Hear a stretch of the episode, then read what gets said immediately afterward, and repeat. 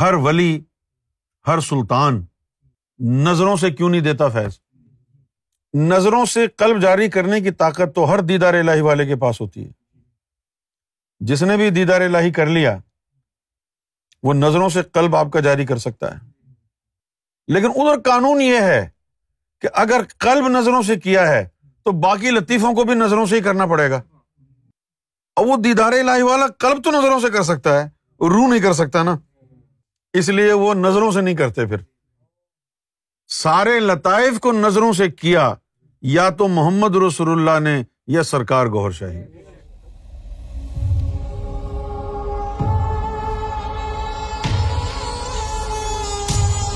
Muhammad Taimur Hasan, Sydney, Australia. وعلیکم السلام۔ آپ سے پوچھنا تھا کہ کیسے پتہ چلتا ہے کہ جو ذکر لینے کے بعد انسان قبول ہوا ہے؟ اللہ نے قبول نہیں کیا اور کیا ذکر چلنے کا کوئی خاص طریقہ بھی ہوتا ہے؟ ذکر چلنے کا کوئی خاص طریقہ نہیں ہوتا، ایک ہی طریقہ ہوتا ہے ذکر چلنے کا؟ کہ انسان کے قلب میں، شروع میں تو انسان کا جو دل ہے، اس کی دھڑکنوں کے ساتھ ملاتے ہیں، اللہ ہو اللہ ہو اللہ ہو۔ تو یہ جو دل کی دھڑکنیں ہیں یہ اللہ اللہ کرنا شروع کر دیتی ہیں۔ پھر ان دل کی دھڑکنوں کے اللہ اللہ کرنے سے رگڑا لگتا ہے نا، وہ جو رگڑا لگتا ہے، اس سے نور بنتا ہے۔ پھر وہ نور غذا بنتا ہے لطیفہ قلب کی، جو دل کے اوپر روح بیٹھی ہوئی ہے نا، جس کو لطیفہ قلب کہتے ہیں۔ اس کی۔ پھر یہ جو رگڑا لگتا ہے، نور بنتا ہے، یہ نور اس کے اندر جاتا ہے نا۔ لطیفہ قلب کے اندر وہ نور جاتا ہے۔ پھر لطیفہ قلب میں جب نور جاتا ہے، تو نور کی وجہ سے اس میں بیداری آنا شروع ہو جاتی ہے۔ جب اس میں بیداری آنا شروع ہو جاتی ہے، تو کچھ عرصہ لگتا ہے، تو اس کا ایک جسہ نکل جاتا ہے۔ وہ قلب سلیم ہے۔ پھر وہ جو جسہ ہوتا ہے، وہ ہر وقت اللہ اللہ کرتا رہتا ہے۔ ہر وقت اللہ اللہ کرتا رہتا ہے۔ تو اب جو ہے، دو طرح کے لوگ ہو گئے نا۔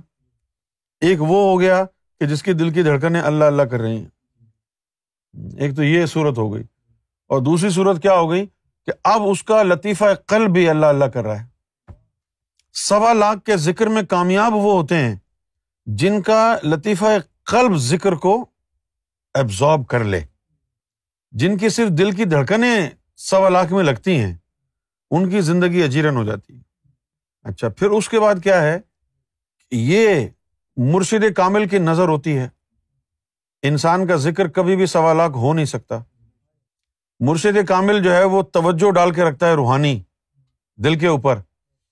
مرشد کی نظر کی وجہ سے وہ اوور ڈرائیو میں دل چلا جاتا ہے۔ ہر وقت پھر سوا لاکھ کا ذکر پورا کرتا ہے۔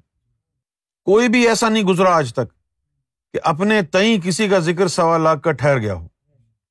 یہ مرشد ہوتا ہے مرشد کی چاہت، مرشد کی رضا ہوتی ہے کہ وہ اپنی باطنی توجہ مستقل اس کے جو ہے نا دل پہ رکھتا ہے۔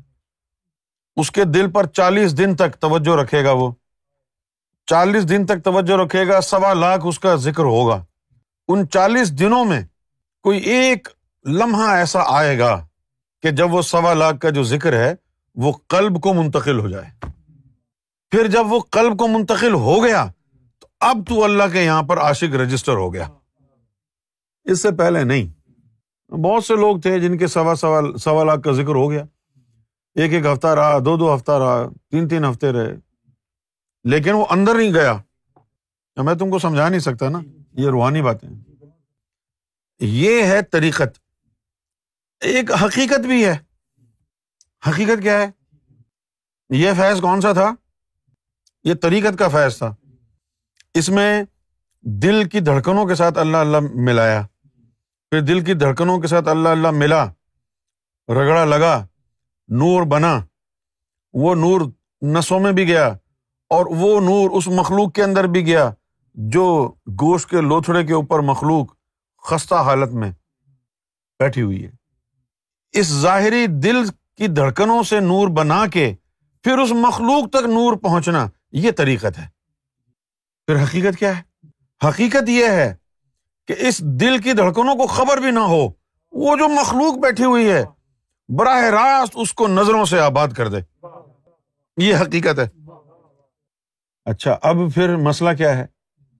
ہر ولی، ہر سلطان نظروں سے کیوں نہیں دیتا فیض؟ نظروں سے قلب جاری کرنے کی طاقت تو ہر دیدار الہی والے کے پاس ہوتی ہے۔ جس نے بھی دیدار الہی کر لیا وہ نظروں سے قلب آپ کا جاری کر سکتا ہے۔ لیکن ادھر قانون یہ ہے کہ اگر قلب نظروں سے کیا ہے، تو باقی لطیفوں کو بھی نظروں سے ہی کرنا پڑے گا۔ اور وہ دیدار الہی والا قلب تو نظروں سے کر سکتا ہے، روح نہیں کر سکتا نا۔ اس لیے وہ نظروں سے نہیں کرتے پھر۔ سارے لطائف کو نظروں سے کیا، یا تو محمد رسول اللہ نے یا سرکار گور شاہی۔ اس بات کو سمجھنے کی ضرورت ہے۔ سارے لطائف کو۔ یہ نہیں ہے کہ بھائی ایک لطیفہ قلب تو نظروں سے ہو گیا، باقی طریقت میں چلا کے ہوگا۔ ایک ہی طریقے سے سب کچھ ہوگا۔ اب جیسے سرکار گور شاہی کا فرمان ہے کہ تمہاری ترقی ذکر و فکر میں نہیں ہے، مشن کا کام کرنے میں ہے۔ اس کا مطلب کیا ہو گیا؟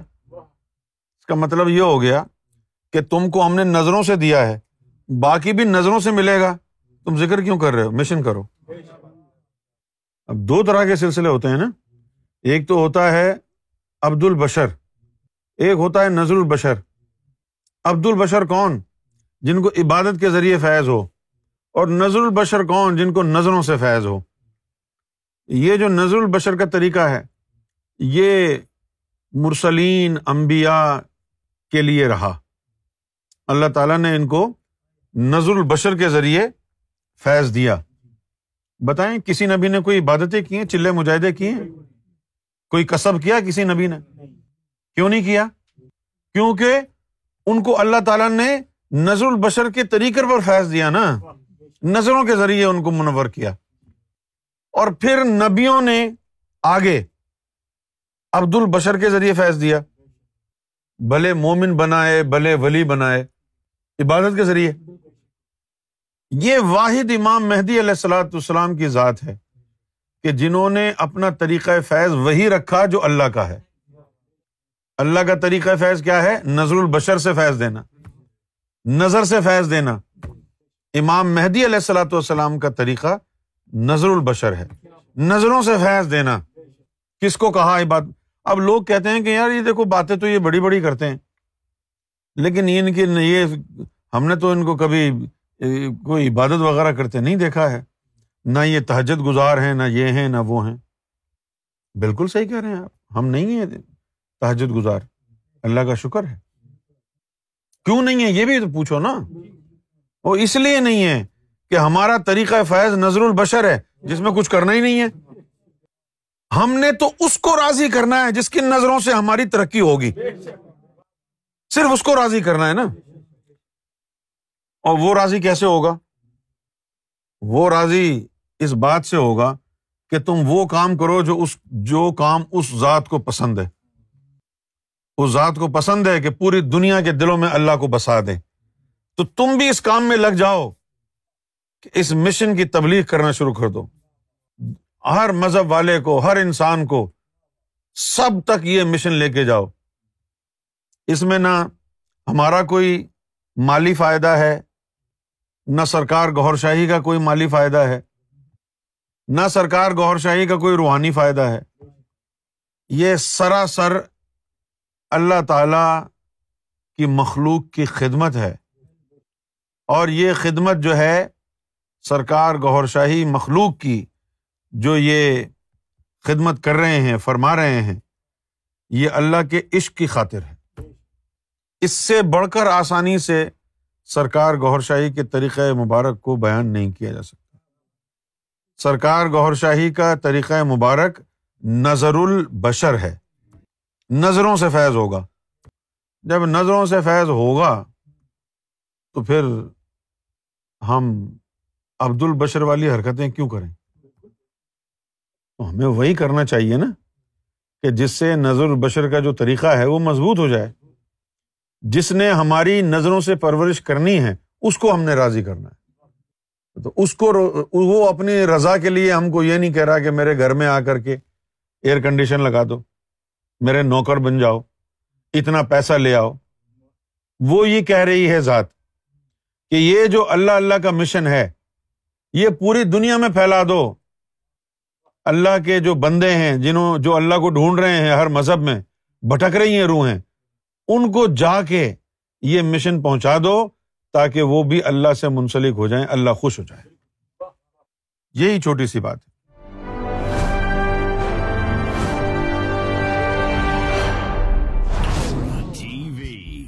bringing light, love, and peace in your life.